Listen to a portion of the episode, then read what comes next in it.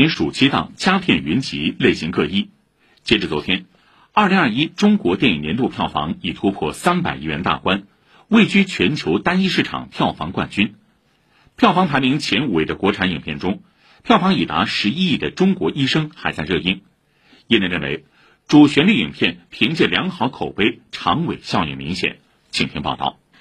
今年暑期档有六十多部电影上映，数量不少，类型各异，既有《一九二一》《革命者》《中国医生》等主旋律影片，也有《燃野少年的天空》《二哥来了怎么办》等青春片，还有《新大头儿子和小头爸爸四》《完美爸爸》等国产动画片。电影行业分析师张荣娣认为，暑期档影片数量多，要想赢得高票房，首先得依靠好口碑。暑期档主旋律影片口碑都很不错，评分都在九分以上，后续还有发力空间。因为暑期档它时间比较长，所以它就对于一些口碑比较好的影片，它是有非常好的时间去发酵，有非常好的一个长尾效应。从本月二十三号开始，又有几部影片集中上映，包括以低龄观众为主体的《巧虎魔法岛历险记》。喜剧《七月的舞步》、青春励志片《大城大楼》和国产动画片《白蛇二：青蛇劫起》，其中《白蛇二》在同时期上映的电影中可谓一枝独秀，首日放映十五点四万场，打破了影片《姜子牙》此前保持的国产动画电影最高首日场次十五点一万场的记录，首映当天就收获六千多万票房。是，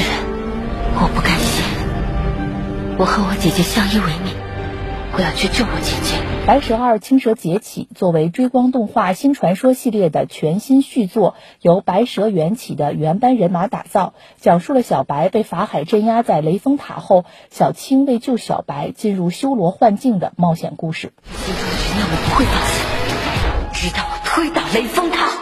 二零一九年，《白蛇缘起》上映后，因动人的故事和唯美画风，被誉为国漫之光。导演黄家康说，团队力求通过全新升级的技术，让国风更深入人心。白蛇传其实有两个不同的女性，小白是比较温柔、比较传统的感觉，小青呢比较果敢、比较独立的感觉吧。所以我们想做一些不一样的一个故事题材，就是希望透过小青这个冒险故事呢，我们探讨一些不同情爱的故事吧。目前，《青蛇崛起》的排片占比接近百分之四十，贡献了超过百分之四十的票房。我觉得他这一部在上一部的基础上又更加的有进步了，然后各方面都展现都特别的完美啊，特别精彩，一定推荐大家要看 IMAX。七月三十号，张艺谋、张默父女首次联合执导的新片《狙击手》将上映。这部影片以抗美援朝战争中冷枪冷炮运动为背景，通过中国志愿军狙击小队与美国精英狙击队之间的殊死对决，展现了朝鲜战场上志愿军战士艰难取胜的英勇故事和可歌可泣的奉献精神。